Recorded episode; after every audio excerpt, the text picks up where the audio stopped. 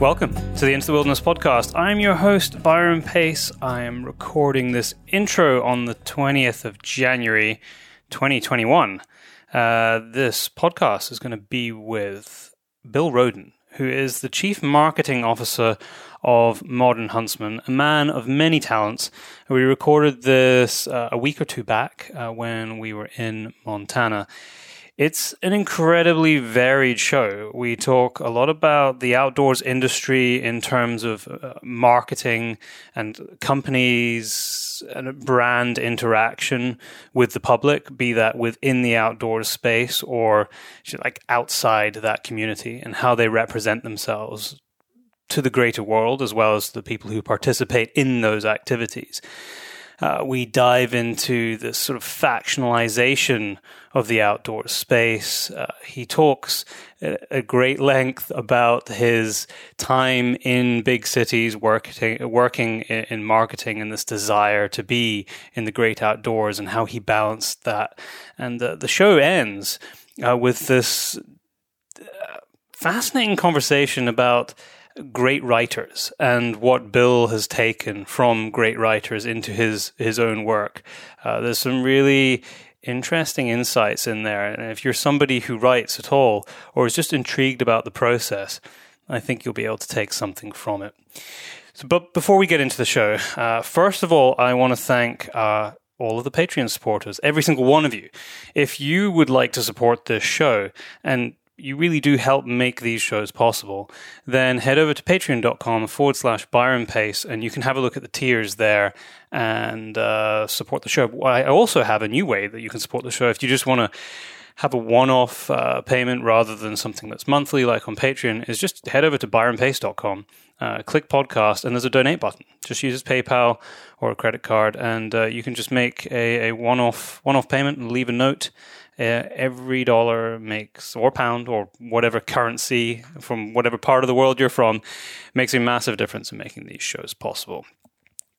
Uh, top tier patrons for this month include Richard Stevens, Richard McNeil, Ronnie Speakman of rdcontracting.co.uk, Tom McCraith, James Benjamin Normandale, James Marchington, the guys at South Ayrshire Stalking, Josh Starling, Thomas Cameron, Mark Zabrowski, and the team at Galax Clothing. Uh, of course, these podcasts are brought to you by Modern Huntsman.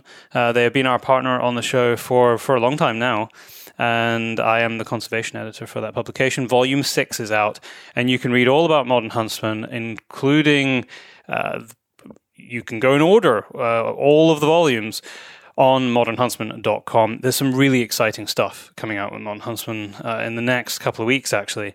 So I would encourage you, if you like this podcast, if you like the content that Modern Huntsman put out, uh, head over to their website and stick your email address in their subscription um, box so that you're a, a, newsletter subscriber because that's how you're going to hear about all these new things first. And also, obviously, go over to their Instagram. Their Instagram's amazing, and that's just Modern Huntsman. Um, with all of that said, I think that is us. We're going to dive straight into the show with Bill Roden. Bill, Welcome to the Into the Wilderness podcast. It's great to be here. Thanks for having me on. It's great to have another podcaster on the show. Right. So well, you- you're telling me, I mean, new podcaster, newish. newish. Well, when did you start your podcast? Started about a year. Well, technically two years ago, but almost on the regular for about a year. Okay, and it's called. Uh, the Tailgate Podcast. It's uh, a podcast uh, specifically for the hunting, uh, somewhat the outdoor industry, but really focuses more on the marketing side of things. Okay, Yeah, okay, and, and you did, did that with somebody. I did that with uh, Andy Anderson, photographer, Okay. friend of mine. Yep, And what hunting was buddy. and the reason for starting that? Was something you felt like wasn't being talked about? Uh, yes, yes, yes to that. Uh, really, it was more of a formal continuation of a lot of the conversations that Andy and I would have after a hunt. We'd sit on the tailgate, kind of recap the hunt. Since we're both in the world of marketing, Andy's a photographer by trade. I'm a copywriter, creative director, marketing director uh, by background. So And- just a few things. in just a few title. things, right? Right. Uh, I'm old, but no, we've uh, but but we would spend a lot of time uh, you know, having worked, you know, for a lot of, you know, big global brands, consumer packaged goods brands, automotive brands, we used to always have conversations about the kind of work we liked in the hunting industry, the kind of work we didn't like, uh, some things that we were surprised hunting and angling brands weren't doing that a lot of other brands were doing, uh, even in the outdoor space. And we would have conversations with other people, and they used to kind of prod us to say you should start a podcast about that because you're obviously very opinionated about it. Uh, you have a lot of strong feelings about it, and you know there are a lot of industry marketing you know trades in in the advertising world, but there really isn't something like that in the hunting and angling space. So. Um, we we put it together. We didn't really think it was going to be anything formal, uh, but it was uh, really flattering. Uh, and I'm humbled to say this that we you know had a lot of hand raisers that reached out because they wanted to talk about marketing. We had a lot of folks who wanted to learn more about what other brands were doing, not just from what they were seeing that these brands were putting out into the world, but how are they structuring their companies? You know, what you know, how did they build marketing plans? Did they build marketing plans? Uh, you know, were they you know diving into the performance marketing side of things and so you know as sophisticated as some hunting brands are and i don't think hunting brands get enough credit for uh, the level of talent that they have but uh, either brands are really up to speed on all the tools and tips and tricks and things like that that are available to hunting brands, uh, and, and, I should say brands in general out there. Um, you know, so I, I, guess where I'm going with that is that, uh, boy, if I'm choosing my words, sound like I'm choosing my words carefully. I am. I think some some brands who've brought folks from other industries into the in, into their world brought a lot of sophistication on the marketing side because the, the, world of marketing is just from a um, you know platform standpoint, tool standpoint. I apologize for the buzzword so early in the day here, but they brought a lot of that in and they really saw you know a real you know up to the right kind of graph in terms of you know audience engagement and growth and the ability to target new growth audiences and things like that. So either brands were really doing it well or they weren't doing it at all. So and i would say even in the past couple years i've even seen a, a significant shift in a lot of brands really getting up to speed on just you know putting you know uh, into practice what you know what a lot of this the the general you know brand world is doing. So but it, it's it's you know it, it's it's really been really exciting to see just how a lot of hunting and angling brands have really matured, how they've and, and as a result have really been able to punch out of the general hunting and angling space into this the general sort of you know culture space as well as a result of you know better reach and better frequency and and you know all the side effects of of what good marketing can do for you as a brand. Please tell me that you recorded it on the tailgate of a truck. You know, we actually that's what we that was our, our, our goal. because you would come back from a hunt and you'd sit on the tailgate. Oh, absolutely. Talk well, shit and drink coffee. Well, absolutely. you know, whiskey that, or whatever. You know, that was the goal, but um, it was hard to. well, wind was always a factor. Absolutely. Uh, yeah. Really crappy podcast equipment was yep, a factor. Yep, yep. Um, but uh, but you know, we ended up really. Uh, we actually would travel to the brands where it was really great to just immerse ourselves in in the company, the company headquarters, the people uh, and then kind of spend the day with a brand and then record the podcast afterwards. So we'd be able to really speak to what we saw. So you had like a foundation of knowledge to be able Absolutely. to ask this question. How how open were people from different brands in terms of their their thinking and strategy and ethos and why they were where they are yeah. you know, at that current time and, and the journey that they had taken and what their vision for the future was were, were did you or, or did it was there a big spectrum of that? I imagine there are a lot of cards that are being held pretty close to the chest when it comes to that because there's sure. a lot of um, companies that are in competition with one another. That's a great question. Uh, surprisingly open. Uh, we actually anticipated a lot of brands uh, not wanting to jump on because you know it you know first and foremost we didn't think anyone was, was going to listen to it. We thought you know our, our or maybe our, our, our, spouses would listen to it you know and, and, and, and, and log on a lot with different different usernames to make us feel better. But uh, we, again I, I, say this humbly here um, you know it was it was really great. And we had not only just you know marketing level folks, but we've had chairmen of the companies and the boards on. We've had CEOs on. So it's been a good spectrum of various levels of each company on. But uh, you know, they were very excited to you know, and again, they they were excited for us. They were excited, uh, you know, to to come on and share their stories. Um, and I would say there's a lot I wish I could have put in because you know we always allow every podcast guest to listen to it first before we push it out. That's you know, very live. generous of you. Which, I never which, do that. Which you know, I've been on a couple of podcasts where you know I'm literally in the truck on the way way home. I'm like, oh my god, I, I just ended my career. I can't believe I just said that. But but um, but you know what we cut out, what what hasn't been in that I wish we could put in was when we started to get into the secret sauce kind of thing. We started to get into uh, you know how they built their plans, and I think you know, and justifiably, you know, while it was really great conversation and it's a really you know relevant uh, material.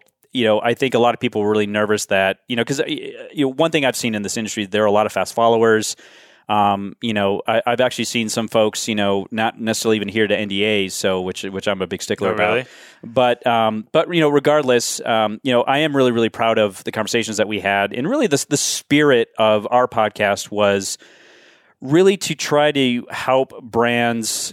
And this isn't coming from a sense of self importance or, or worthiness, but but really help brands develop more creative cultures within their brands and to really get to you know fresh ideas. And and and I don't say this as any indictment but a lot of times this industry can be one dimensional people go to the well you know for the same kind of ideas the type of, of content they put out there.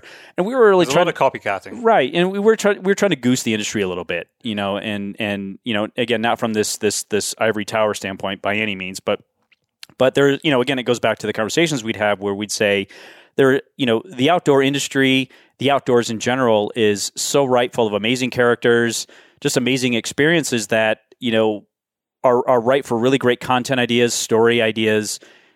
And why weren't brands talking about this? You know they were focusing more on you know kind of post-mortem hunts or you know hunt recap type stuff or you know they turned hunting itself into a spectator sport. Uh, you know they would you know it was always you know the the the animal they were they were pursuing the meth- method of take um, and it was, it was, always, it was a very sort of generic formula for oh, many absolutely many years. and there are it, you know in, in hunting the the hunting media uh, I should say you know as it stands now is, is, relatively young but there are some things that were instantly played out. There are you know a, a lot of new tropes just you know were established quickly. And so again another reason for this podcast was that you know, because I, you know, I had been consulting with a lot of hunting and angling brands, outdoor brands in general, and you know, my argument always was, you know, you're you're preaching to the choir, um, you're you know, you're you're you're coming across like a fast follower, but you're really just adding to this noise out there, and as a result, you know, brands really weren't differentiating themselves. Uh, they really weren't talking about their first and onlys that really could have you know helped them truly differentiate themselves. So this is really just trying to highlight some of the things that are keeping brands up at night. Uh, sharing the things that have worked for them and haven't worked for them, and really the, the goal was to really kind of an all boats rise kind of approach, where let you know let's let's talk about creativity in this space, uh, the lack thereof in certain corners, the opportunities in other corners, and uh, I'd like to, th- you know, the, the, feedback has been really great. Uh, really, really, uh, again, humbled by that as well. And uh, you know, it was like like like any industry and everybody, you know, culturally as well. You know, COVID was a real hit for us because it it, it the better podcasts we had were in person. Uh, where again we could spend. They're time. always better when you're in person. Yeah, and and, Yeah. and and also just because you really, you know, even walking around a, a company, I would say this conversation I had with this product line manager Gives you something. that would be one of the best brand campaigns ever, just in terms of their point of view and. Yeah. and uh, so so you know it, it, but it's a lot of fun and and you know I'm one of those weirdos that really loves what he does each and every day and I get Well, out that's of the best with, way to be. I with, was. with both feet on the floor at the same time because I, I'm really excited about the potential, uh, the the untapped potential uh, for this industry specifically. Really excited, just that there's such a a a lot of change going on in the industry right now. Uh, you know, and obviously we can. Oh, I'm sure we'll get to this. The, the perception and culture. It's much different now than even it was when you know I was really you know getting deeper into hunting and angling when I left the world of you know uh, adventure sports. You know, I was a, a you know uh, a competitive bike racer, 24 hour mountain bike racer, climber. And I was kind of more focused in the general outdoor. But when I started really diving more on the regular, and, and I should say even more self identifying as a hunter and angler than other things, you know, I've seen such change culturally Yeah. in terms of how brands are perceived, in terms of how hunting media is perceived. It's So- really important, that, and I want to. I, d- I definitely want to dive into that. I think maybe uh, before we go down that very deep rabbit hole, you are now part of the Modern Huntsman team. Yeah. So you like you've been talking about your podcast and a little bit about your your, your background and where you've come from in, in the marketing world. Uh, but now Modern Huntsman are a partner of this podcast, Into the Wilderness, and have been for a long time. And I'm conservation editor for Modern Huntsman, and this is the first time we've had a chance to meet in person. What is your role within Modern Huntsman now, and what is your how does your vision of and this might take forever? How does your vision of of the future mesh with the sort of Modern Huntsman mission?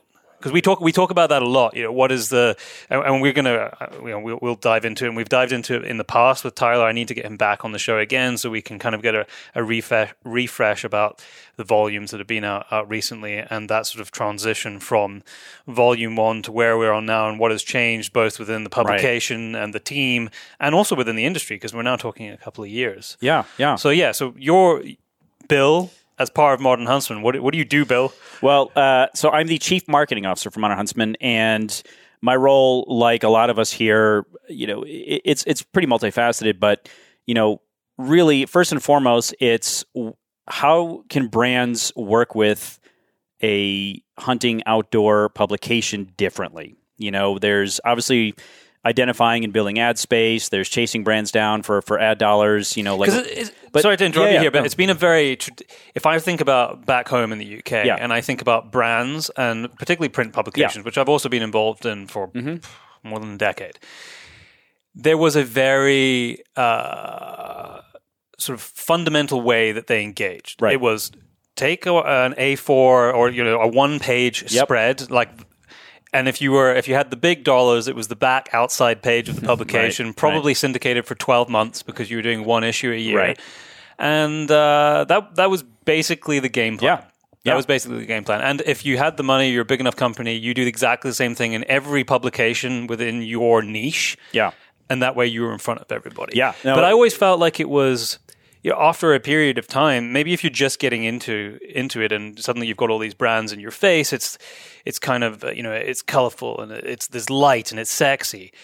But after a month or two of seeing the same stuff in every publication you pick up, it's just noise. Like yeah. you just tune it out. Yeah, yeah, and uh, and you know just like like TV spots, you know, on, you know, you're you're you're interrupting, you know, people's normally scheduled programming, right? To to, to sell something, you know, at, at every opportune moment. Yeah you know, uh, for Modern Huntsman, and it's it's something that's we'll always adhere to. Something that I, I've always respected even before my time at Modern Huntsman is that a lot of times, as you mentioned, brands live on top of the media, right? They they kind of appear in certain places, but Modern Huntsman we integrate brands into our world, so they live in our world. So what I mean by that is that.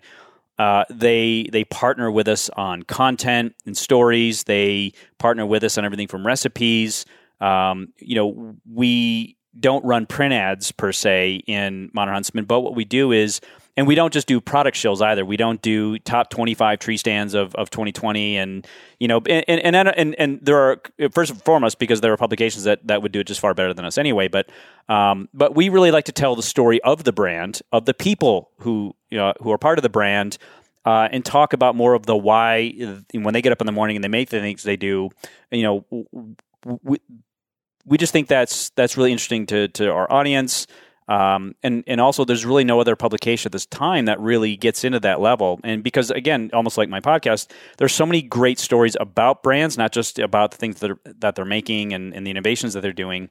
Um, so uh, you know, that's one thing I really love about Modern Huntsman is that we really work with brands to help them tell their story um, outside of again, as I said, the things they make. Um, you know, another part of my remit is is looking at how can we evolve Modern Huntsman into more of a true media company. So how do, you know I have a, a lot of background in Hollywood and and you know uh, television shows and things like that. So how can we start pushing out into that world where we're doing you know either entertainment, uh, we're doing um, you know conservation sort of documentaries, things like that that really you know, because again, while we certainly put out, you know, we're a biannual publication, and uh, you know, and we have a website that has you know stories on it, but how can we really, really prove out our mission?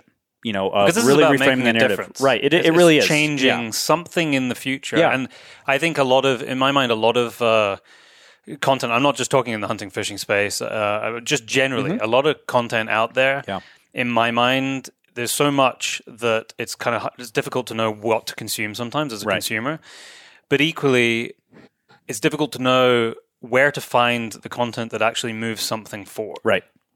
Because if you're not uh, shaping an opinion or at least providing new information so that you can e- either bolster a position or maybe change your position, then what mm-hmm. are you mm-hmm. really doing? Right.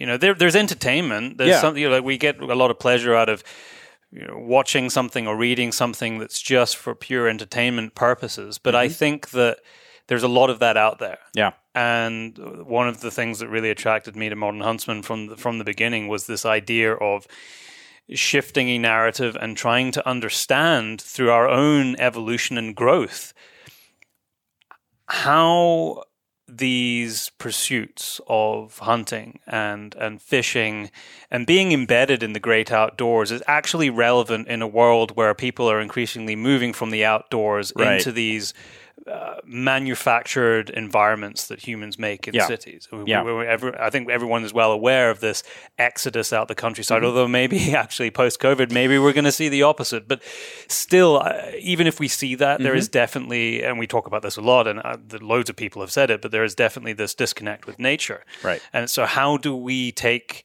these activities and make them make them relevant. Right. And those discussions haven't necessarily been had in the past. No, that, that that's a great point. You know, I think you know, when I talk about TV shows, I know that that can mean a lot of dif- different things, but you know, some TV shows are just, you know, again, it's almost like watching a football game. You're sort of following along on a hunt. You know, I, you know, I think some stories are better seen, other stories are better read. Um, some are better heard, you know, through through you know not only just podcasts, but you know, even through audiobooks, which I'd love to even see more of that that in our world because we're all, you know, we all have a lot of windshield time as we're driving across the country doing hunts. Absolutely. But, but, you know, I, I, think that, you know, for us, it's it's really looking at we have all these stories we want to tell. One thing I, I also really love, and, and it's something that, you know, um, you know, I'm I'm personally working on here is how can we really start to really tell the story of the culture of hunting and angling? You know, and what I mean by that is just the conservation groups. You know, uh, certainly, uh, you know what I've seen. Uh, you know, having you know I should say, really been in this for about 20 years is just how much has changed where it's, it's really become everyone kind of excited for each other that you're a hunter or an angler to these scattered tribes. And, you know, I think that you know. So you're saying that's what we're seeing now? Oh, I, I absolutely Whereas, think so. Oh, yeah. I mean, we've we've so, seen. So paint a picture of that kind of story arc of the so hunt, the hunt, hunting and fishing, and, and maybe there's a there's a difference there. I think there certainly is at home in terms of like how it's viewed from the, the public perception between yeah. hunting and fishing. But we can maybe dig into that later. You know, hunting and fishing sits within the outdoors industry. Yeah, it, it's one component of it, and it's often shunned by many. Yep. Fishing less so, but certainly yeah. the hunting yeah. part of it. What is that that story arc over, say, like the last five or six decades in terms of the, the interaction with people who are not participating in it, and how how has that changed as a how has the community changed and how the community is viewed? Mm-hmm. Because mm-hmm. what you've just alluded to there is yeah. where we are sitting right now. Mm-hmm. Is there seems to be these factions yeah. within the hunting community. If we're talking about hunting specifically, although I think it's it exists within the fishing as well, which is could be argued is detrimental to this bigger picture. So how did we get there? Boy, I don't know if I have the best answer for that, or or else it would probably take me eight hours to try to find my way into it. But just, I, just go for it. I'll just I'll just riff. Well, I, I think what what I'm there's a lot of cognitive dissonance out there right now. Um, you know, in the I, I'm going back to to to the cycling world while, while it was very competitive. You know, the goal was to get as many people into cycling as possible to make sure the sport endures, uh, to bring up the next generation. Um, you know, also to, to make sure that you know, you know, and again on, on the bike racing side, that you know that you know the peloton was was was getting bigger every year. Um, but there was never what I'm seeing, at least in the hunting and angling, less again in the more in the hunting space, I should say, is that you know, there's there's a lot of us versus them mentality that's really creeped in recently. There's like with within the community, absolutely, so yeah. Like different know, types of well, hunting. a lot of a lot of things have been politicized, which I mean, know, we're seeing that a lot right now. Obviously, it, right? A lot of things politicized, election. but you know, a lot of rhetoric weaponized. Um, you know, it, it's an industry where a lot of you know organizations and brands and foundations and what have you, you know, always preach, you know, preach, you know from from the perspective of we got to bring up the next generation. We got to you know because um, we're all seeing you know again it's this is even you know not not a, is more of an observation not an insight, but you know we are seeing a precipitous decline in hunting. We've seen some good spikes during COVID, but but you know when you really look at the numbers, it's it's a declining industry It from is. from hunters coming in. I'm gonna keep ahead. that keep that thought Okay. just as, so that I don't forget. I just saw something the other day that, uh, in the news that said that um, an extra hundred thousand people had applied for fishing licenses in England alone I believe that. Yeah, over COVID. yeah. So yeah, there's a spike for you. Yeah, it's a good spike, and and and and, and I'm still absolutely delusionally positive about just the future of hunting and, and angling, and just there's so many great entities out there that are really doing or just really great jobs of welcoming new folks in. But but when it comes to just messaging and or or even just the community itself, I should say.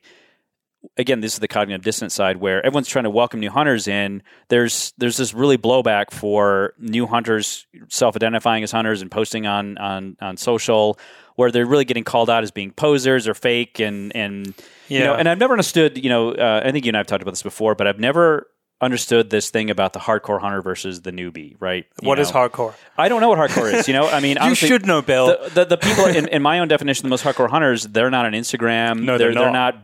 You know, they're not broadcasting the fact that they're a hardcore hunter.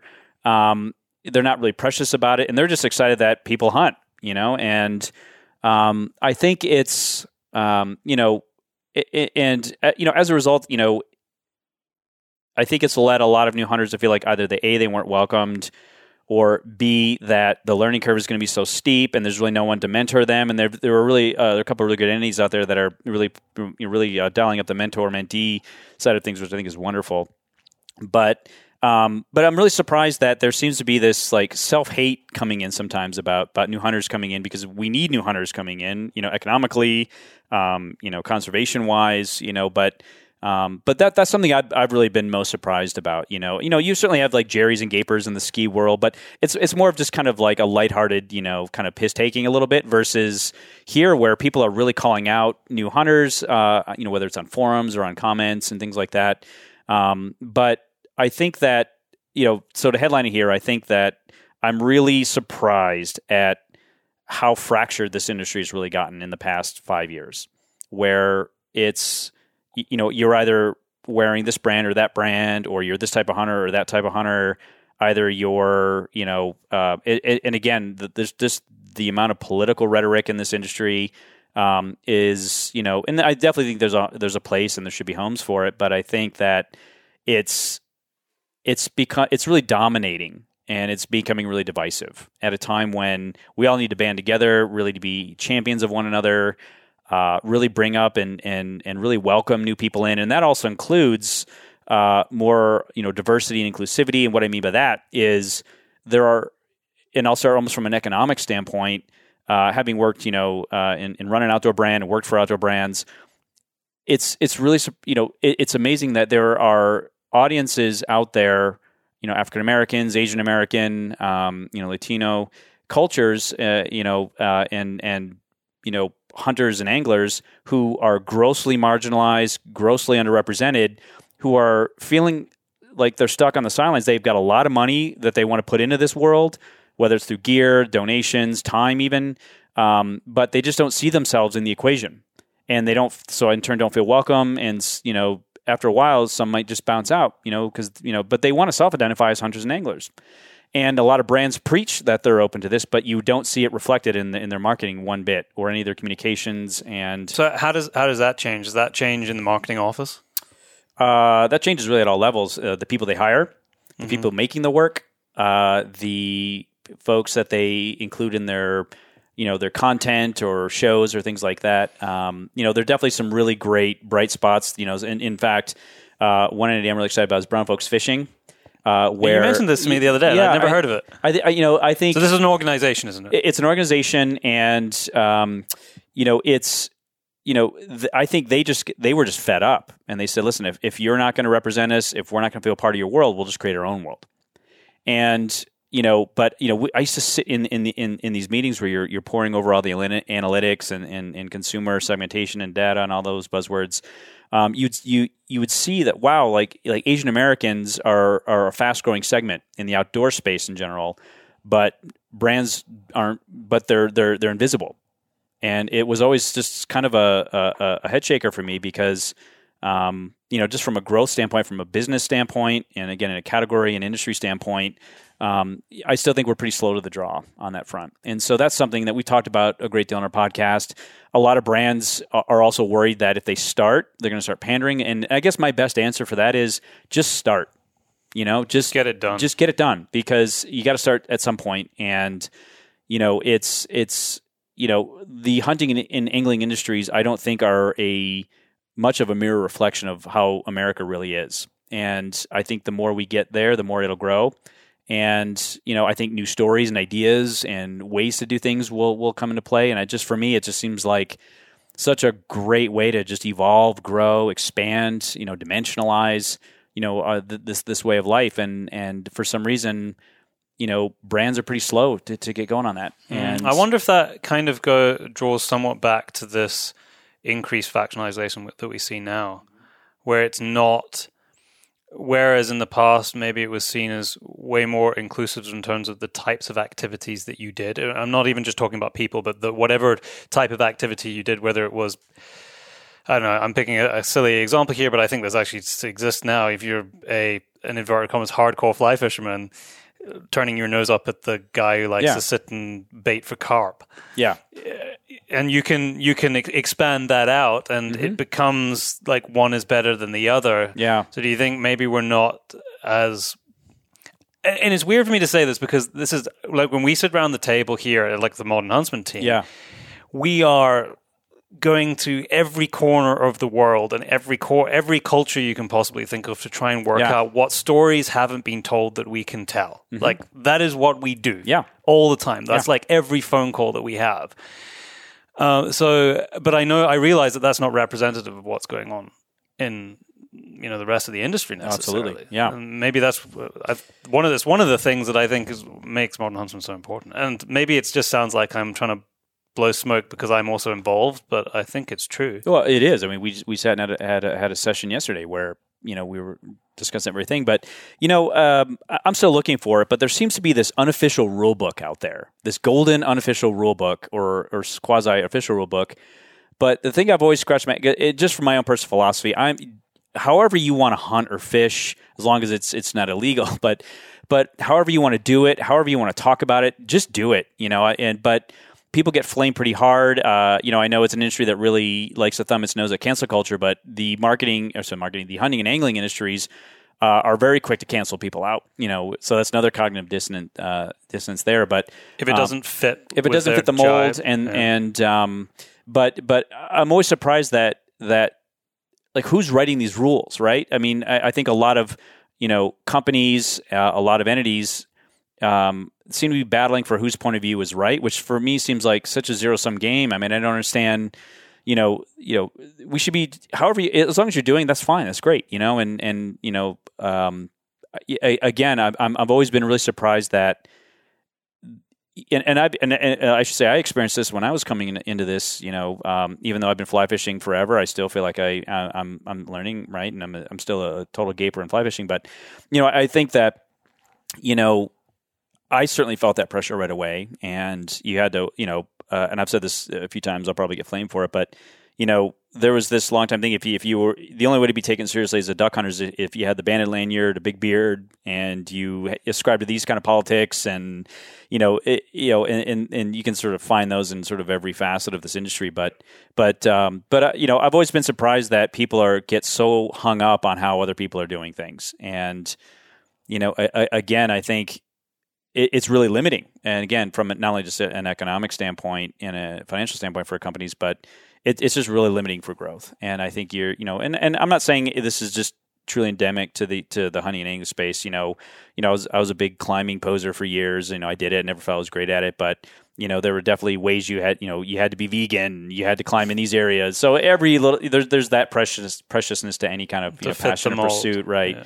But but it's really we want pr- people to break the mold, Right, but That's it- what we're about. Exactly right, and it, it's it, but it's it's very pronounced in the hunting and angling space, is, and yeah. that and that was another sort of impetus behind the podcast because we said, you know, just creatively, you're really leaving a lot of potentially interesting things that could really reach and mean a lot to people on the table. You know, because you're afraid to put something some things out, you're afraid to embrace these audiences and what have you. So What about uh, in the recent years, I'm, I'm, I'm trying to think how far back I have to cast my mind, but probably the last five years, this realization of external attacks against hunting, particularly much less so against fishing, although we do see some aspects of it, say in like shark fishing and, and some big game fishing, um, has been to really embrace a conservation message, which in many respects I think is awesome.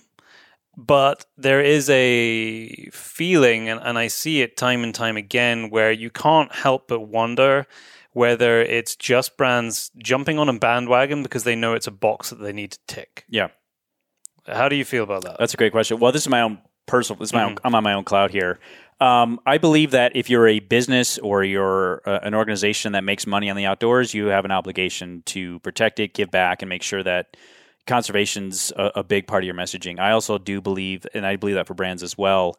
Um, you know, you know, I grew up uh, in a very small town, Sun Prairie, Wisconsin, and you know, hunting was just part of the fabric of of of of our life back then, where you know it it was just so ingrained. But you know, conservation was was kind of invisible at the time, and you know, I'm really I, I will say this: there's a great deal more of conservation centric things out there, which is great, but um, but I do think that really, oh boy, how do I say this? I think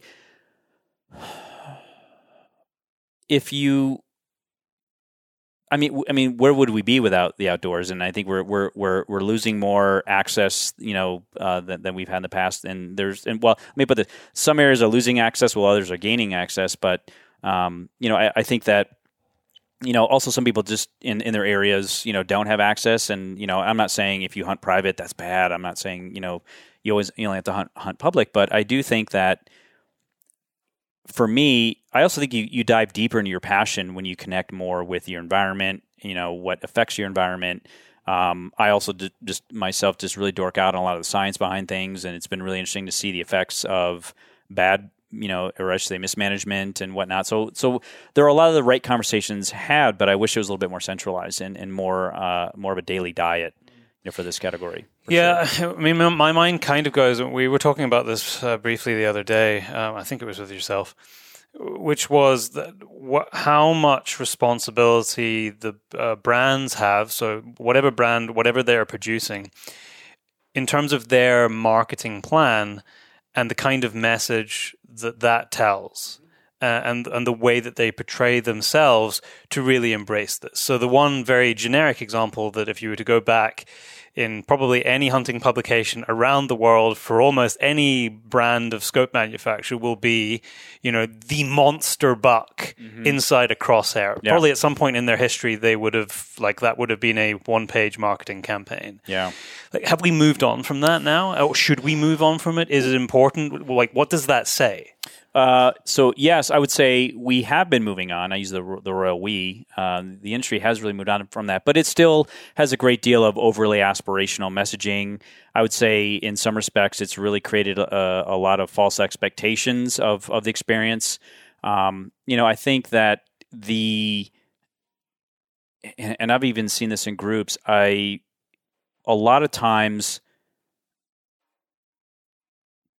people don't understand what the overall experience is really like and, and that the other experiences outside of just you know harvesting an animal are really what make it so amazing. And i think that's even what you know some brands are touching on it but i think brands can do that more.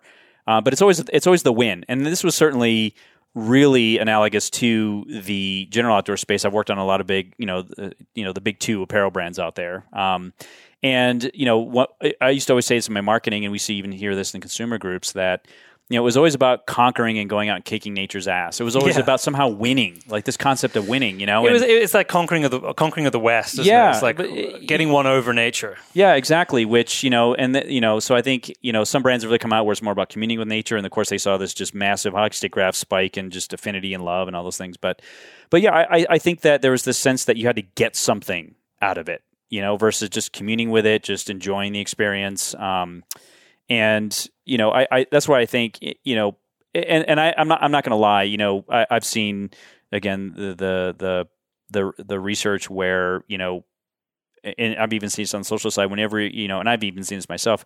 You know, when you know, I don't post a lot of grip and grins on my social. You know, I've had a lot of people reach out. Are you even really a hunter and and stuff like that? But you know, a lot of people get that. But but you know, every time I've ever posted a picture of a fish or I've you know shown an elk, you know that that you know uh, some of my Colorado elk, um, you know, I just I get a lot more likes. You know, but um, so it does work, and so that I think that so I don't think brands are are doing it because they think that's how it should be so much as they just know that it works. It gets a lot of play. Um, but you know, it it and, and sometimes it's kind of hard to make community with nature really exciting and um, you know, particularly when you're just you know competing for attention out there. So you know, I, I get why people go to what works, and and but I think unfortunately they get really addicted to that. Um, so it, it's it, there's a balance I think that that brands can do, and and again I don't want to say like it's it's like the systemic problem. Brands are doing a lot more, but but yeah, I think that wow. I mean, it's. I, I think, you know, what we're a little tone deaf to is that there are a lot of reasons people coming into hunting. Uh, I came into it through food, you know. Um, I think that's a common a big, story these days. Big, yeah. big, nerdy, healthy, you know, food, foodie. But um, and that's why I did it. So some people come through, you know, the farm table kind of thing or the wild game thing. Other people come into it just to, you know, find a way to really tie more skill sets together. Um, you know, for me, that's another thing I really did about hunting. It was like a real aha for me was that wow, I can you know I, I did a lot of bushcraft you know courses o- over the years. I did a lot of survival courses, things like that, and so it was really great to kind of tie in camping skills and survival skills and bushcraft skills, and it was kind of the one thing that kind of pulled so all together into, into one experience that you know it tied to all the things I really love together in one. So that's that's really why why I you know why I do it. But other people come in because they do it exclusively for for food. Other people come in because they do love the trophy. They love hanging out with friends, and it's a way to get together for friends all around the world. And so you know, however you want to do it, again, it, it is fine. But but I think that brands can get very one dimensional. The industry can get very one dimensional as to the the one reason why you need to do this, or if you don't do it this way, then you really kind of ass out, you know, and, and things like that. But but but you know you know brands, and I've seen this uh, in groups as well brands, particularly in the hunting and angling space, are really the first stop for 90% of new hunters. They in terms of how they see what the, how how they how they learn about what's out there, okay.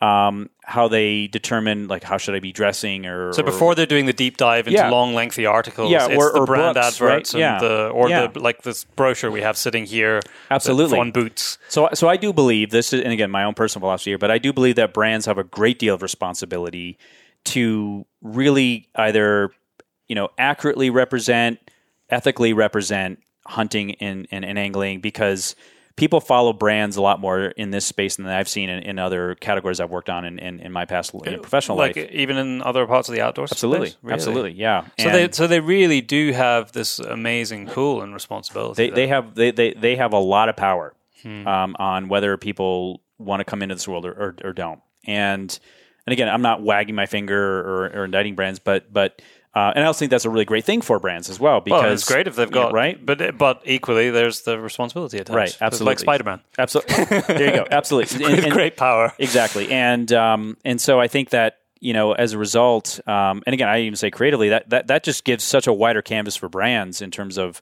the stories they tell, how how they show up in the world, uh, who they market to and talk to, and and and in turn embrace, but. But um, but yeah, I mean, I think that you know a lot of times, um, you know, and, and this is sort of obviously similar in, in the ski and in ski and snow world, but snow and uh, snow even in skate world, I should say. But um, I, I, I think that hunting brands really are what are really driving this industry, which you talk about in trends.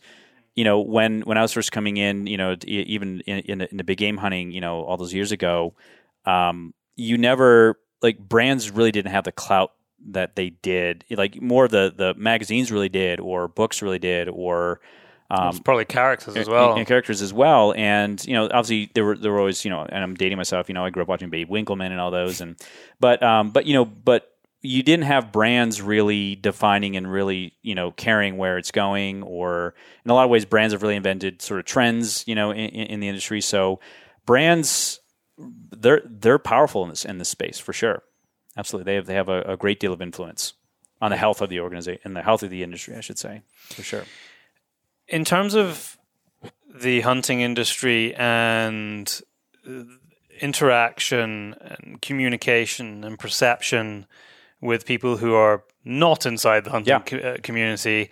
How do you see that? I mean, it's kind of an extension of what we've been talking about here, but we've been more been focusing like internally. Internally, um, how does that communication change? I mean, it's no secret that in probably pretty much every country around the world, uh, people who hunt, uh, p- particularly, like I said before, more so than fishing, although I think that's coming as we start to th- talk about things like catch and release, where we've already seen in some European countries you're not allowed to do that anymore. Um, there's a lot of pressure. And there are, if I think about my older friends who have hunted their whole life, I think if you were to ask them, they'll probably say that they're glad that they got to enjoy it because they can't see that it lasting for their to the end of their kids' lives. Yeah. Which is a really, and I don't know if it's just that they're so jaded because they they weren't used to these attacks and bad stories and uh, and highlighting the the ethical and moral issues, which I think we all need to mm-hmm. tackle in our own minds. They weren't used to seeing that for the first fifty years of their Yeah. life. And now, just in the last, in their sort of twilight years, as they're trying to enjoy it, they're seeing this, and I think they very much kind of tune out to it because they know that it's going to continue until they're a six feet hunter. Yeah, yeah. Uh, how do how do we how do we tackle that without uh, just losing the will? Because it seems relentless in many. Like at home, uh, you know, I live in Scotland. Um, although actually more than half the listeners to this podcast are in the US, uh, we on a weekly basis you see some negative story in the press related somehow to uh, part of the hunting community. Some of which maybe we deserve. Uh, a lot of which we don't. I agree with that. Yeah, yeah. Uh, is part of that actually reflecting on the elements that need to change? Like in taking ownership of that? Well, uh, you know, you know, I, I've said this before, you know, even on our podcast. If we don't unify, if we don't establish, and and I don't want to have a bunch of rules, you know, in this industry because I do love that it's still got a little bit of this kind of wild side to it, but but unless we really unify and we establish some real standards, whether it's ethically, whether it's you know our practices, uh, people are going to start making choices for us. And if we don't start getting into the the, the conversations out there, because what I've seen is um, there's there's kind of this this kind of fu mentality to the general population. You Yeah, know, this is who we are, and we're going to. And do if you don't like it, you don't like have to be involved. Yeah, if, if you don't like it, you know, you know, go back to your avocado toast. But but There's um, nothing wrong which with I think is avocado- stupid. well, I, actually- I like actually I like it. So I love avocado toast, Yeah. but I, I am beginning to feel increasingly guilty about eating avocados. But that's a whole other story. but but yeah, but I, you know, I like it's good, right? Um, Yeah. But you know, so so that that that's kind of the the position I come from. That you know, we do need to start getting into those larger cultural conversations.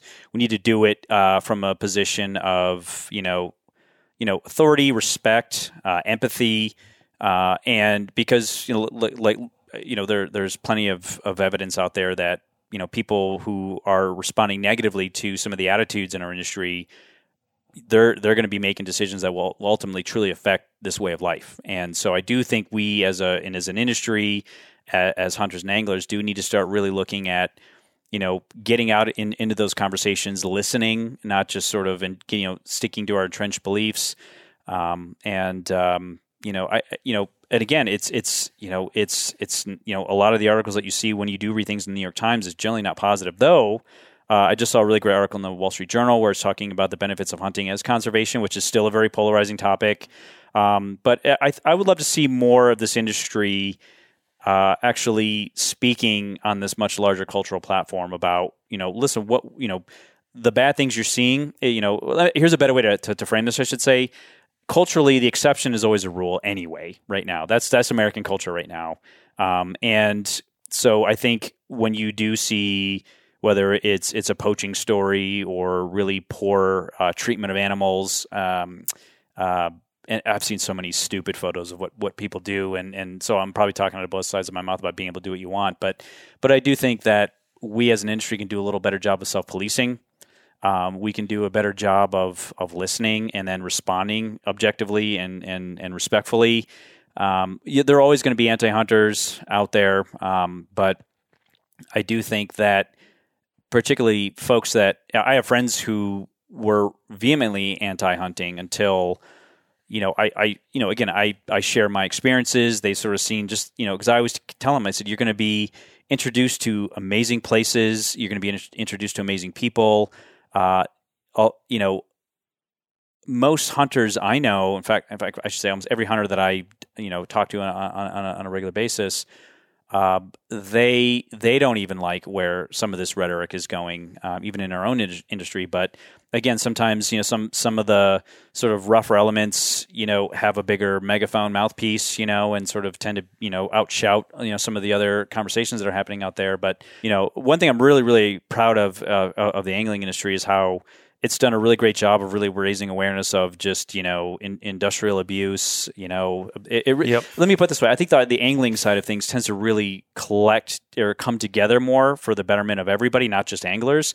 I'd love to see the hunting industry do a lot more of that as well, and I think brands can really help really accelerate those conversations. I get why brands are scared to do that because you know could have a potential you know audience you know implications there, but but uh, you know, boy, you know, I guess for me when and, and, again, I'll go back to I, am absolutely really positive about a lot of the changes. I, I'm seeing a lot of brands really step up, really represent well, and I've seen even in in, in the research, I've seen a, a, lot of change in culture anyway. So I wouldn't say that it's it's it's it's not as good as it should be, but it's not as bad as it was. And but there's still a lot more that we can be doing. And but again, I I say this to brands all the time, but I would love to see hunting uh, become part of the you know fabric of, of of America specifically again, like it was. You know, I mean, we used to have the first week off of November in school. Really, know, when I was in middle school, hunting. I should say, back in the 1800s, when um, when, when, when uh, you know because because yeah, people just went out and, and, yeah. and, went hunting, and that was you know it was family time and it was all that. But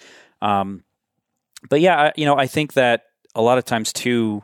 Um, as people start to profit on the outdoors, as people start to uh, build businesses that are specifically in the outdoors. Um, you know, again, more and more, the more they can start from a position of where you know this is good for everybody, whether you do it or not. And I think that's that's that's that's a, a that's a it's a narrative that exists that I wish was much stronger.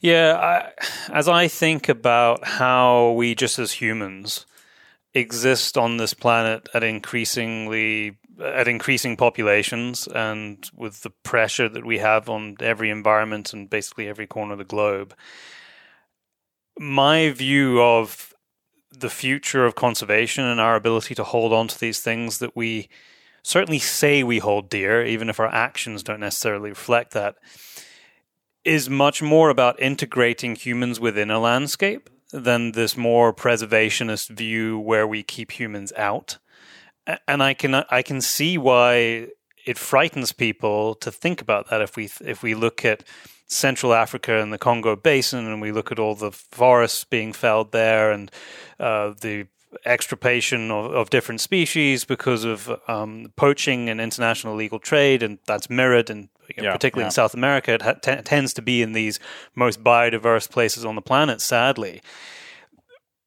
our minds immediately go to well, get the people out so that these areas can be safe. But I don't see that as a long term possibility. I, I think a, a much more pragmatic view is how can we integrate ourselves back with nature so that there and I don't want to use the word balance because I think that it's been it's overused and was very misunderstood because there is no balance in nature.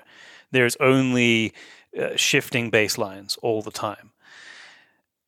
And part, the most obvious way that we that people can access this integration and, and a greater understanding and living in a more sympathetic way with the landscape mm-hmm. is to participate in yeah. these kind of activities. Now, don't get me wrong; I am not suggesting that everybody should, or indeed that actually everybody can. I don't. Mm-hmm. We have too many people.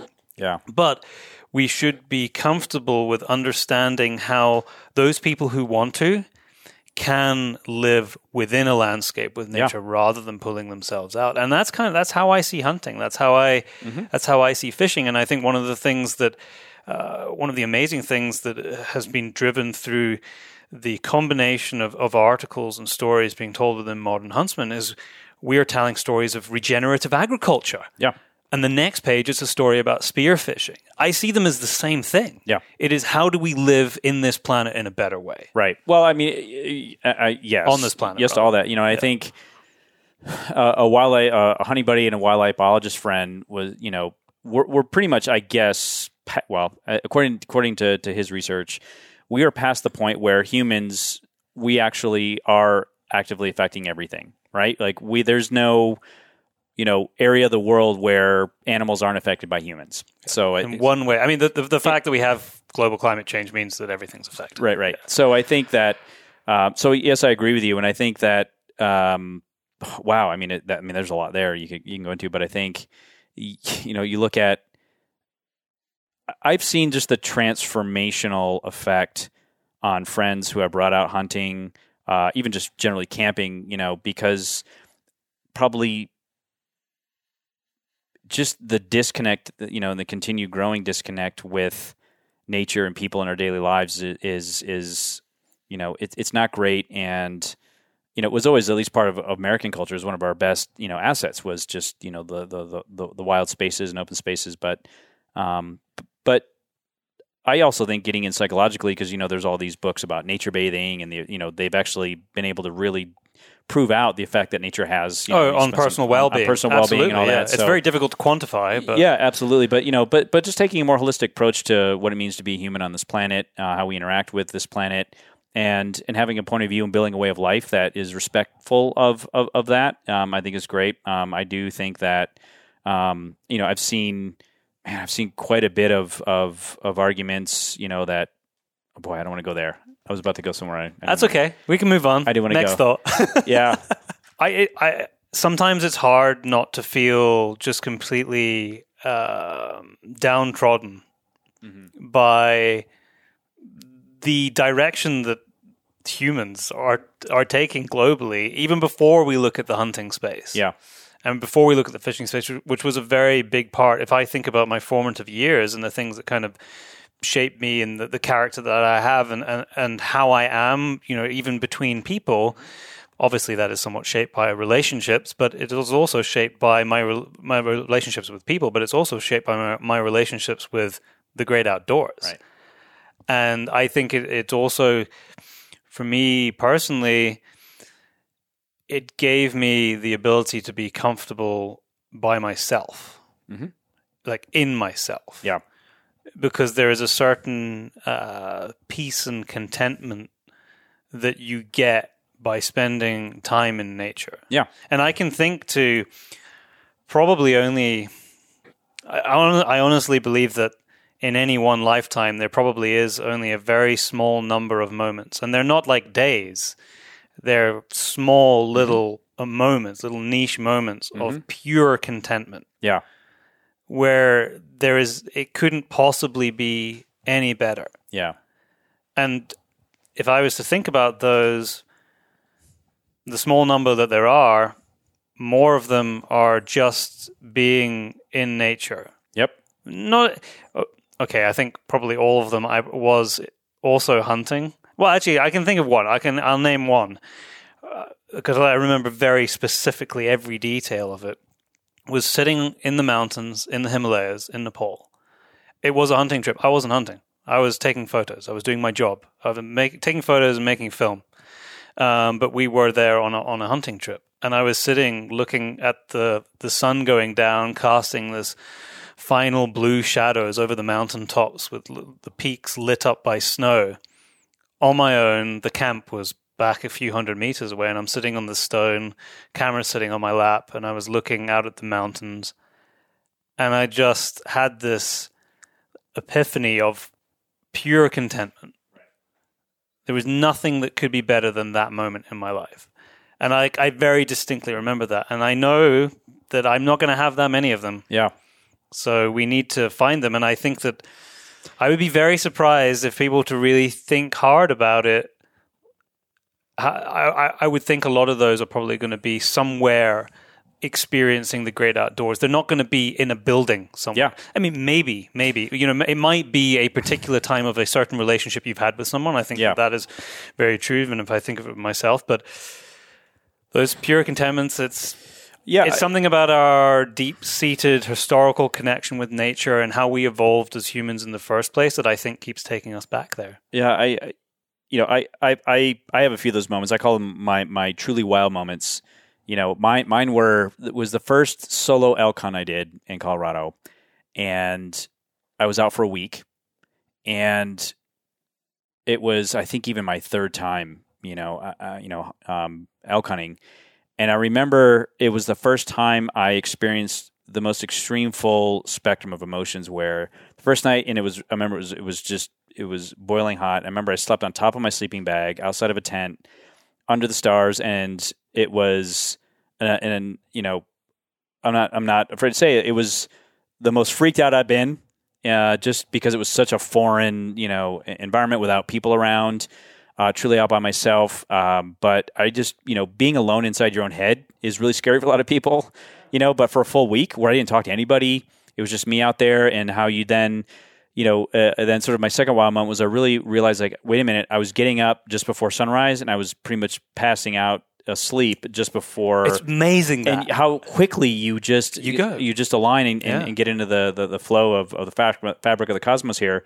And my other one was and as silly as it sounds, but I remember uh, I took a bath in a high alpine lake, completely naked, and I and I remember I swam out right to the middle of it, and I, rem- I remember just realizing like here I am completely in my birthday suit, sitting out there in the middle of this high alpine lake, nobody around uh, just surrounded by mountains. And I know, you know, that's probably half of Instagram right now, but, but, but I remember that, that moment because it was just the most wild and free and as cliche as it sounds, but it, it, it was like, like I felt high, like it was just this incredible High on life. high on life, and it was just so so great. And but I, you know, but I probably have a million of those little moments where, you know, just you know, e- even um, you know, just being surrounded by coyotes howling in the middle of the night, you know, by myself to, you know, e- even sometimes I didn't even light a campfire. It was just nice just kind of sit there and, you know, I didn't bring any books because I forgot them.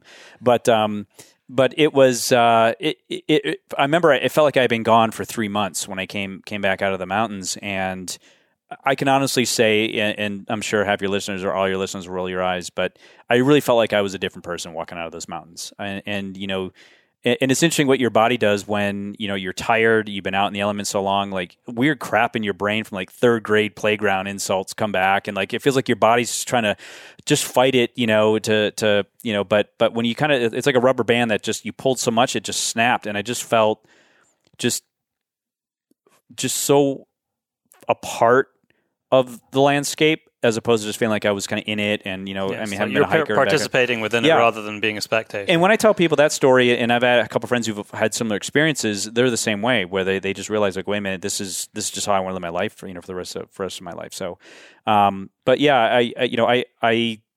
I, I just would love to see more people do that and experience that because I have you know I live in New York City, L.A., San Francisco, and you know um, you know I had a lot of friends who were just like so terrified of even the thought of going camping, and, and I get that too. But you know, it- how, how did you in your in your head when you were living in big cities? Yeah.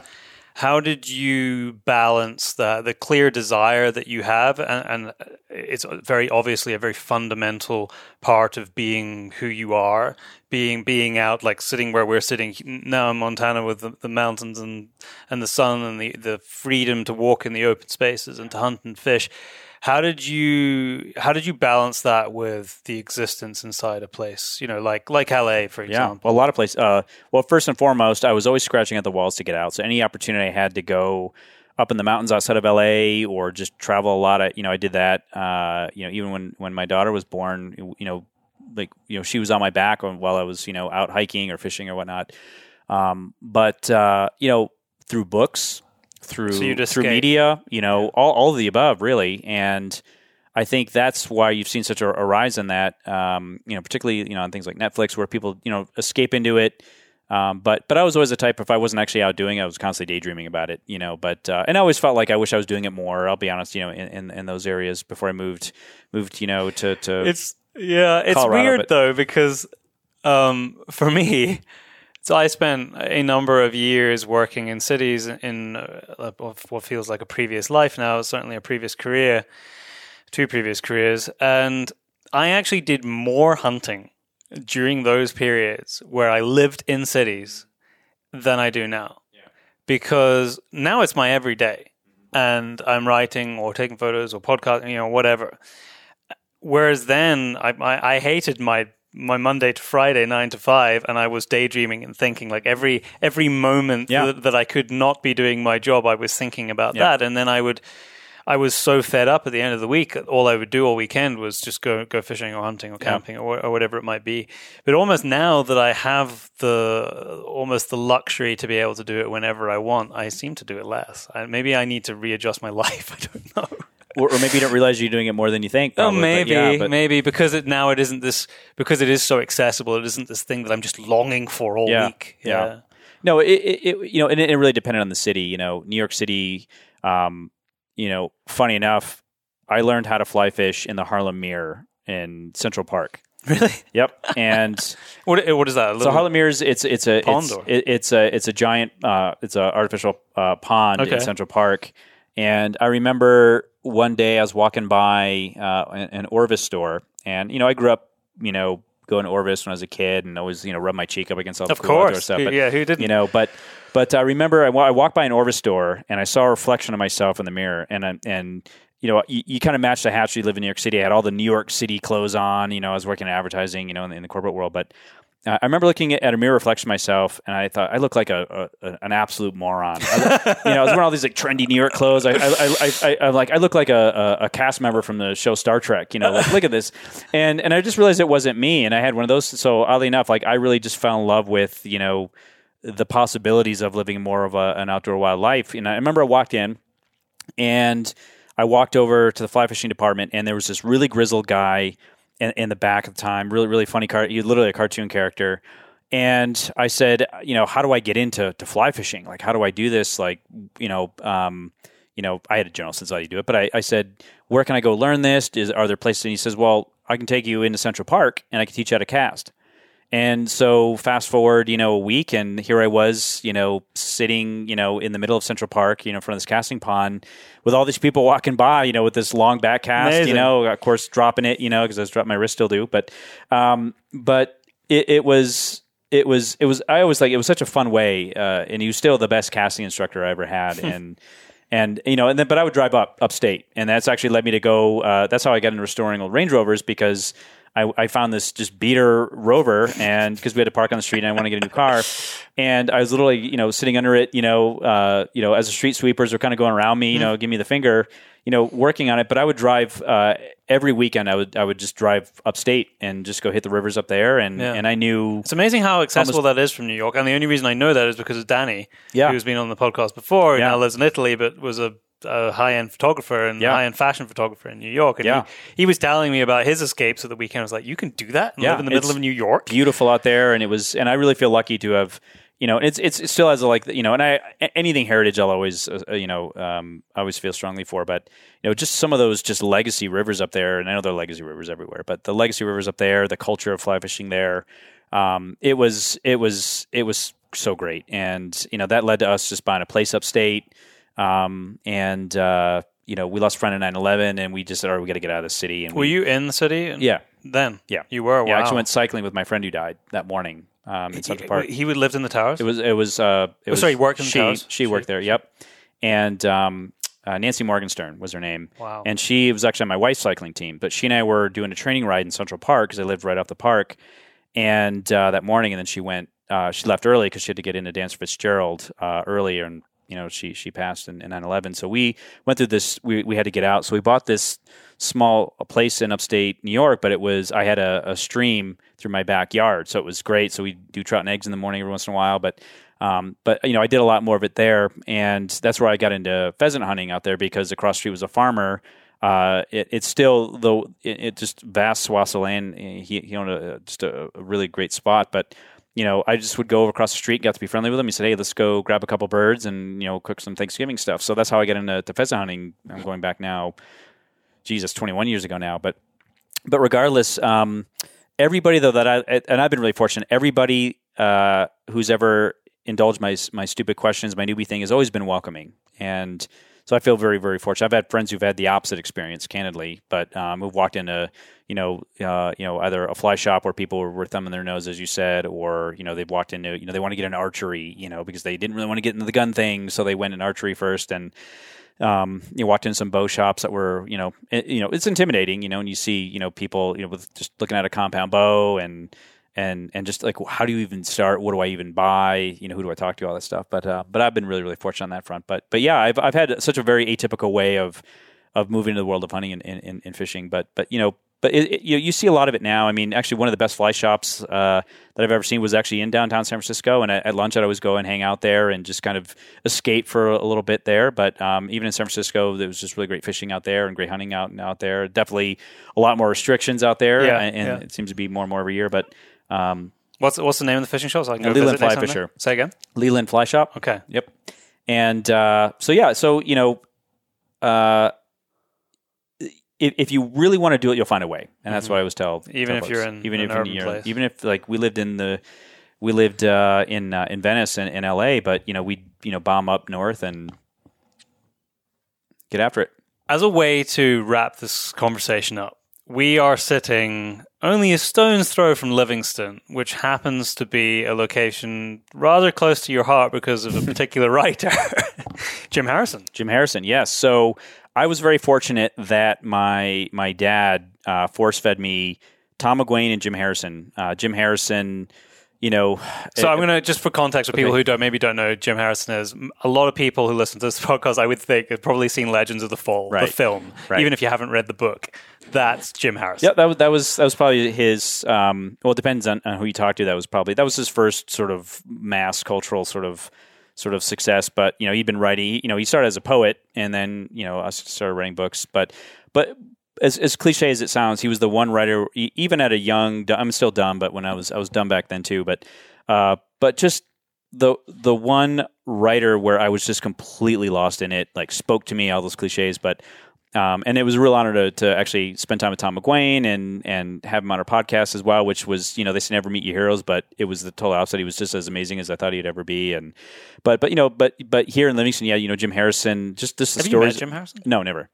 I wish I did hang out with his grandson a couple days ago though uh, at his wine shop. Uh, um, uh, Jim Harrison's old wine shop here in town. But but you know, Livingston has just such a. I mean, there's so many great writers here, Doug Peacock and obviously McGuane and and so many others. Um, but it, it's uh, you know always hearing about it. You know, always you know you'd always see Livingston attached to Jim Harrison, whether he was being interviewed or whether he talk about it. He obviously lived lived outside, but.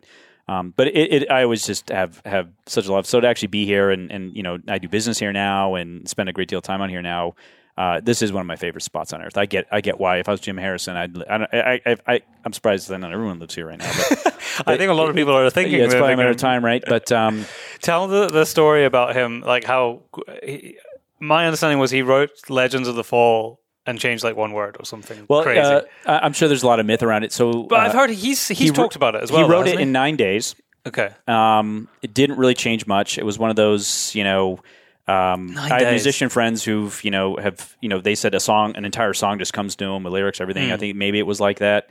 Um, but uh, yeah, that that was, I think the the fastest story he ever wrote that made him the most money. So it's funny Yeah. how life works. But um, but you know, So it was a good hourly rate that one. Oh yeah, I'm sure, right? but but yeah, I mean, he was just. But one thing I just love about Jim Harrison was that you know, as as you know, how a lot of authors go, you know, they become kind of celebrity icons, things like that. He always just always seemed like so just true to why he did it to begin with. I always loved reading about his advice to writers: either you're going to pour your whole self into it or don't do it. So he's That's what he was he- said. Yeah, oh, say? Absolutely. Yeah, you know, and he says it's going to be just a horrible broke life, and you know, hopefully Oh, it makes some money career. as a career. Yeah, but but I, I just you know, but I you know anyway, uh, but but again, very fortunate that you know my dad would buy me all of McGuane's and, and particularly Jim Harrison's books, and I've, I've read them all you know many many times, and um, and, but he was just you know not only just a phenomenal storyteller, but just the way he wrote, uh, his word choices, everything was just on- such a- another level, and you know obviously you know, I'd be lying to say that, you know, I even fell more in love with fly fishing having read Jim Harrison. I grew up uh, in in Wisconsin and Michigan. Obviously, he's from uh, Jim Harrison's from Northern Michigan.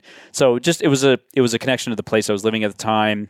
Uh, but then as as I grew up, I just would always come back to Jim Harrison and um, and uh, yeah, I just you know, uh, and also his love is his love for food. You know, I'm a I'm a total wannabe gourmet chef, and you know, just he was a prodigious uh, drinker and eater, and but, hence the reason he had a wine but, shop. But exactly, yeah. his you know, but uh, but regardless, um, just how he lived his life, the things he wrote about, uh, the the the the stories he told. I mean, I just you know, I, I, I come back to him every every month. So, so. I you you you write as well.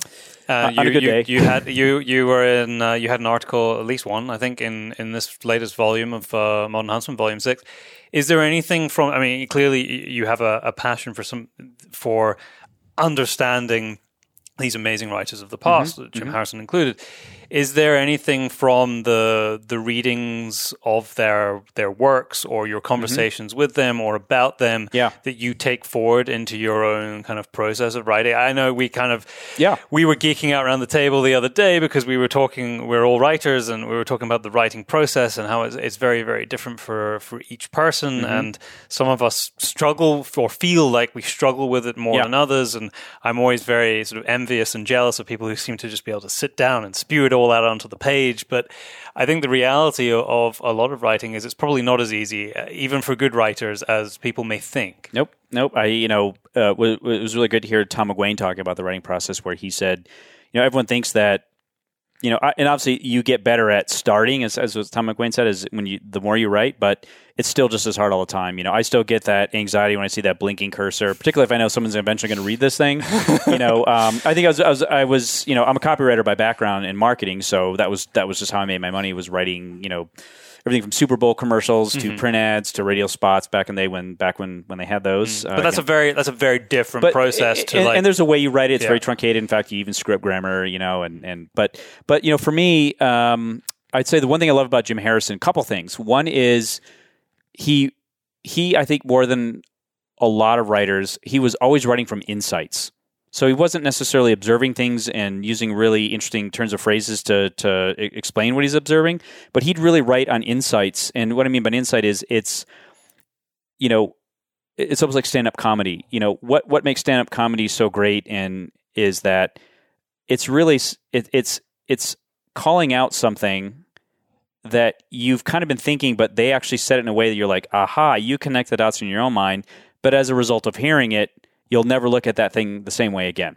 And in Jim Harrison, it was just such a, a an insightful writer because he'd get down to the why certain things were happening more so than that you know uh, a, a, lot of writers. But but that's one thing that I always try to bring into my writing is really start with just a really strong insight and not a general observation, but a true insight behind something. So. Uh, so that's one thing. But the other thing I really liked about Jim Harrison's writing, and I, you know, at least when I do like outdoor writing per se for Modern Huntsman, but Jim Harrison, while he certainly has been compared to, to Hemingway and, and, and he's sometimes said he's drawn inspiration from him or not, but Jim Harrison kind of had the opposite of Hemingway, where you know, there's a lot of the hyperbolic kind of macho thing where you had to prove yourself against nature. Jim Harrison would always write from the fact that if you try to go against nature, you're always going to lose. You know that you know a lot of that's his, where all those stories end. A, lot it? of his protagonists end up dying, yeah. as opposed to you know um, you know coming away where I felt like I've proven who I was as a result of this you know experience with nature. But um, but yeah, he he always had this very honest way of writing, and he didn't try to really.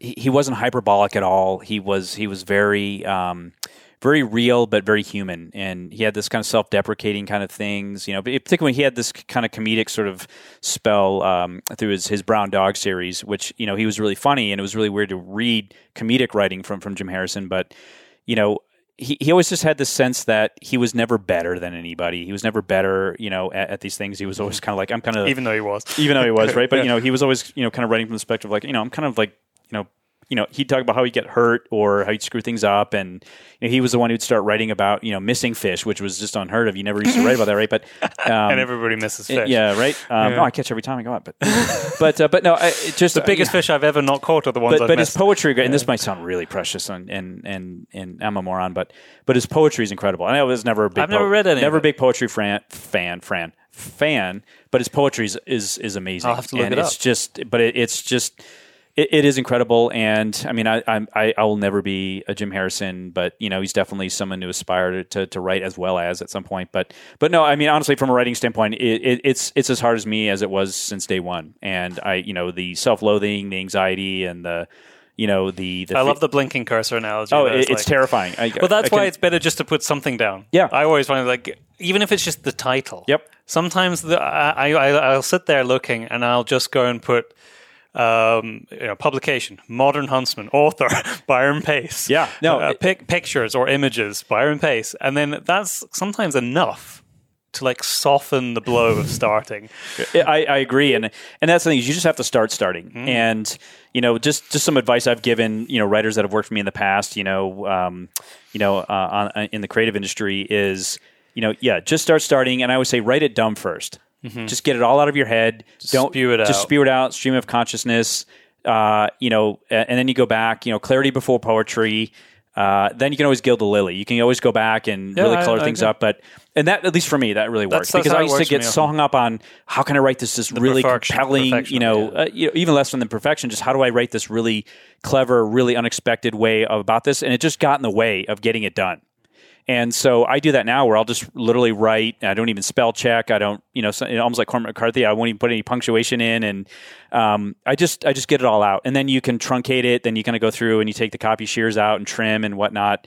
Um, but I, I, the best advice I got was from one of my best, best writing mentors in the advertising world. He said, he, I, I would go in and he would say, "Okay, this is great. I want to see more white on the page. Shrink this. Just just cut it in half." And you and I would sit there and go, "I can't cut this in half." And you'd say, "Cut it in half." And it was really forcing you just to distill it down to its most potent, simplistic form. And that, that for some reason, because I have to put kind of mental pictures to how I improve my writing. So, in and maybe it's weird, but um, but that was really good advice for me. Where you, you realize that the audience and the reader in particular is def- probably more probably smarter than you are. They can make that inductive leap in the heads of why you're conveying things. So just just write enough. And the other thing too that I really this is Tom McGuane's uh, advice, which which I I've written down to like hundred places, but he always said you want to make sure that you don't see the writer in the story. Make sure that it's the story, and that for that for me was a, that was like a click for me because I'd always you know I do think you need your own voice. I definitely think you need you know your own points of view, but you like Salman Rushdie's a, a writer that you know sometimes you, you feel like you're holding the book upside down because he's he's he's he's so uh it's like he's bragging when he's writing because of how smart he is. And and, and, and his he gets in the way of the story in a lot of ways even though he's a phenomenal writer obviously but um, but um, and Umberto Eco's another writer like that, where you, you you almost have to have your, your your phone or encyclopedia next to you just just to understand what the hell he's referencing, because he would really showboat with these really esoteric, you know, archaeological references to things and past cultures and whatnot. But but you know, I just really aspire to writers that it they they they just tell a great story and that's what that's why I love Hemingway. I, lo- I love Hemingway style writing, where it's just really simple. It, you know, you strip out adverbs, you strip out metaphors, you strip out all that. Just tell the story because the audience is going to understand what you're saying, and they're going to bring their own experiences to it. They're going to bring their own sort of color to it in their own mind's eye. So just just start with the, a really great idea for a story, get that down, and then um, and just make sure that there's nothing but the story in there. And so that, anyway, that's just me, but that- that's I'm really helped you. me get to the point faster because I talk a lot um, and I can ramble. But um, and I and my emails are always 50 pages long. The people that work for me are like, oh god, I got to sit here for six hours and Read you know, through all this. TLDR. I used to get a lot of responses, but um, I, I get it though. I know exactly what you're saying because I find myself doing that whether I'm writing something like uh, academically or whether I'm writing something that's story based. I find that so that to rationalize what I'm trying to say in my own mind, sometimes I have to go and re- write a couple of paragraphs or I mm-hmm. have to write a whole page. And then mm-hmm. when I come, so it's now twice as long as it needs Yeah. to be. And I know that I've gone over my word limit, mm-hmm. but I, I, I try not to think too much about the word limit when I'm, when I've, once I've worked out what the concept of, is of what I'm going to Yeah. write about. Been the word limit within reason. You know, you Right. don't want to write twenty thousand words when it's fifteen hundred words. Otherwise, how the hell are you ever going to cut that back? But I just go for it because I'm looking for all, all the things that I feel like are important. Mm-hmm. Then set it aside.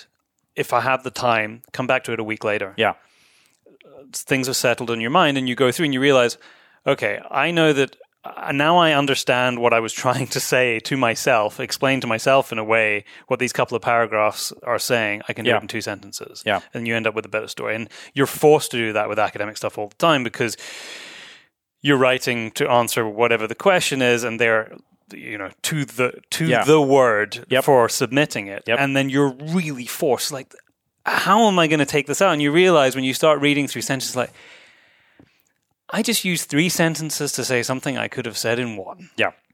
and it's a really good exercise actually It it's is. forced me to do recently and sometimes i mean that's a little different because sometimes it can restrict some of the creative flair so it's a little bit different when you're talking about Mm-hmm. submitting a paper but uh, it's a really good exercise to go through your personal writing to say how can i simplify this Mm-hmm. Because there's no why use a whole bunch of words that you don't need to use Absolutely. like like you're saying just to make you sound feel, sound and feel smart Yeah, and and and and I mean, I, I get guilty of that sometimes, or I am guilty. I should Um, say me too. sometimes. But but you know, two two two last pieces of advice I think for for writing, which really helped me as well, is uh, and and this is another Tom McGuane uh, uh, comment, but he you know he said that you know a lot of times he'll he'll always have his laptop open. He might have an, a name of a character, and he'll go in and he just writes down the name, and he might walk away for a day or two.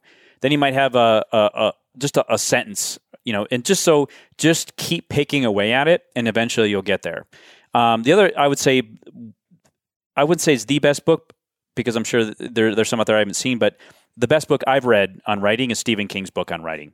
It's so good, and it's and I would say if you can listen to the audiobook as he reads it, and it is probably the most influential book on me. And it, like you listen to it, and I start getting really embarrassed as I was listening to it because I'm like, as I was ma- I'm making all these mistakes. Oh, so he's identifying He's- the mistakes yeah, writers He talks about taking away out adverbs. He talks about how you just sort of structure a story. Um, I also would say to, to people, really take take a good screenwriting class. Uh, there's a real great book by Robert McKee called Story, uh, which is kind of the considered the Bible of, of screenwriting. Screenwriting, while it's much different, but it really forces you to really get into character, motivation. Uh, it really gets you into thinking about what what do all the you know characters want, how do they all combine, and then the, uh, now I'm actually adding here. Um, another one is um, John August, who's a famous screenwriter, wrote Big Fish, one of the best screenplays I think ever written. Uh, he's got this deck of cards called the Writer's Emergency Pack. And it's such a great tool. I use it. Uh, I use it for everything from hard conversations to writing, but it's a it's it's a deck of cards that you flip through, where it'll it, you know you'll write let's say a scene in a screenplay, or you'll write a chapter, uh, you know for for you know all the all the novels I've started and never finished. But it, it- then, then one of the cards will say something like, okay, now take this story back 200 years and change uh, your your male protagonist to a female. It just really helps you shift it up a little bit, shake it up a little bit, uh, where you can get in, into deeper, more interesting stuff, more unexpected stuff. But it's that's that that should be on every desk of every writer. The John August Writer's Emergency Pack. It's phenomenal. He's also got a great podcast Oh. on writing, particularly for screenwriting, but it's great for any anybody who wants to write. And I would say even if you're a filmmaker or photographer, it's good to, to listen to as well because it's really podcasts about creativity and storytelling.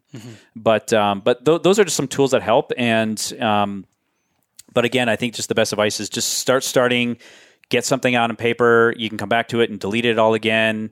Um, uh, you know, Apple Notes is really big for me. Where there there'll be times I'm just sitting there and I have this idea for a scene, just Yeah, write I it do down. that. And um, but you know, as cliche as it sounds, if you're a writer, write every day. Uh, Yeah, that's know, probably good advice, write- and I do not do that enough. I mean, I read every day, Yep. which is also important. It's very important. Very important Yep. to Yep. read and to vary your reading. Try and read outside the genre that Yeah. you write in is Yep. very important. And I don't. I find I don't have enough time to do it. Yeah. but uh, it's really important. Uh, Maybe just lastly, then, so uh, talking about people or looking to people who have aspirations of writing within the outdoor space, Sure. or maybe sp- more specifically, like we've been talking today, the hunting and fishing space. Mm-hmm. Me as a kid, I always wanted to be published in a fishing magazine, and I've still never done that. Yeah. um, what advice would you give to somebody who wants? Yeah, Well, I would say it was I all I wanted to do when I was like if I was able to do it, anybody can do it. I'll say that. You know, um, I. It's like anything. Uh, you you have to want it irrationally. Yeah. Where it, it's you will find a way. It's it's like you know if you want it bad enough. when I, when I've broken bones in the woods and there's nobody around, I'm in extreme pain. You just figure a way to get out of there. You know. Um, and I've broken many bones in the outdoors, uh, uh, but uh, falling off cliffs, you name it. uh, You know, I've, I've, I've you know, uh, Murphy's Law outside, but um, but you, you have to want it more than anything, and you have to be willing to sacrifice for it.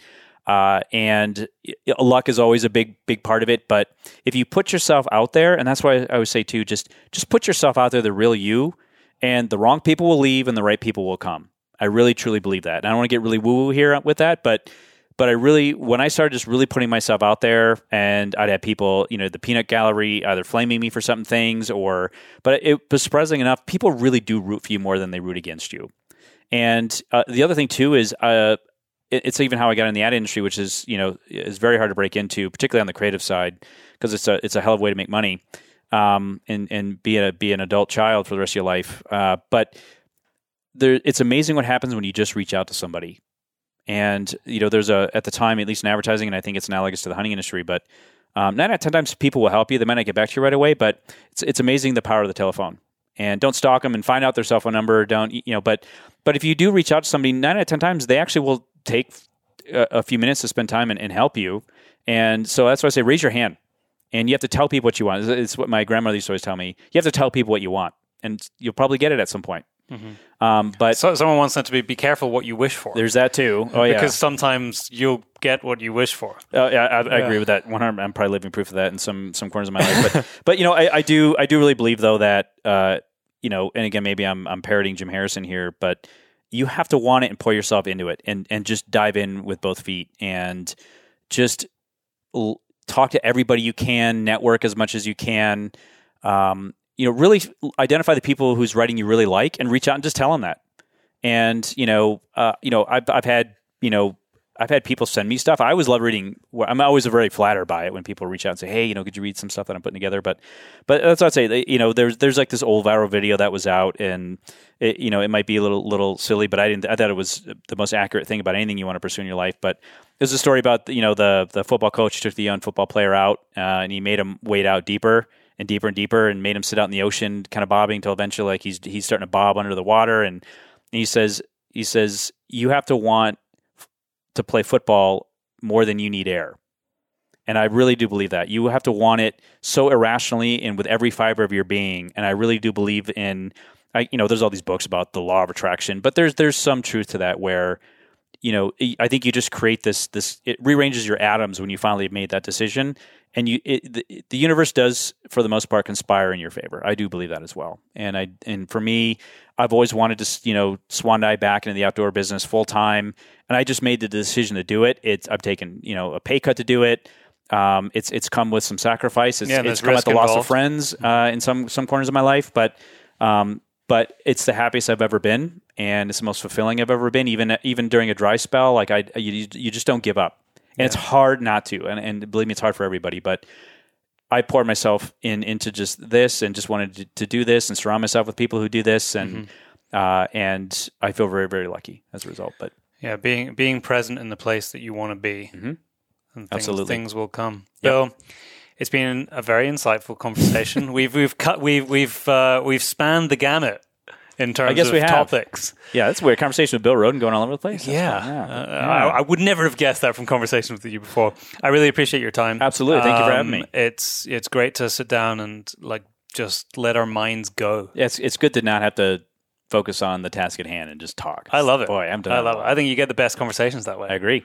Uh, thank you so much, and uh, I look forward to. We're going to have to. What we're going to have to do is we're going to have to revisit this again in, in a year's time. And now completely and, contradict everything I said. Maybe, and, but yeah. next time, what we should do is we should have maybe a modern Huntsman big joint like team I podcast. That. that. would be amazing. Yeah. Like all the, the, the different editors around the room, get Tyler, we'll all get headsets on and we can talk about what the last, well, I mean, what the journey's been. I think that would be amazing. I think that would be great. I'd even love just to read some of the submissions we get. Like, yeah. Because that's one thing I love about Modern Huntsman is that we're we, a big part of what we're about is really giving a platform for new voices. Yeah. Because that's another thing, even with the industry, is there seems to be like 20 voices that are just dominating the conversation. Yeah. I'm, uh, I'm in the industry, and even I feel like sometimes it's difficult to break. Oh, yeah. Oh, yeah. Break through to it some is. aspects. It is. Yeah. So we'll, we'll, we'll, we'll read. So send your submissions in. We'll read them. Yeah. Great. Bill, thank you so much. We'll speak to you again soon. All right. Thanks.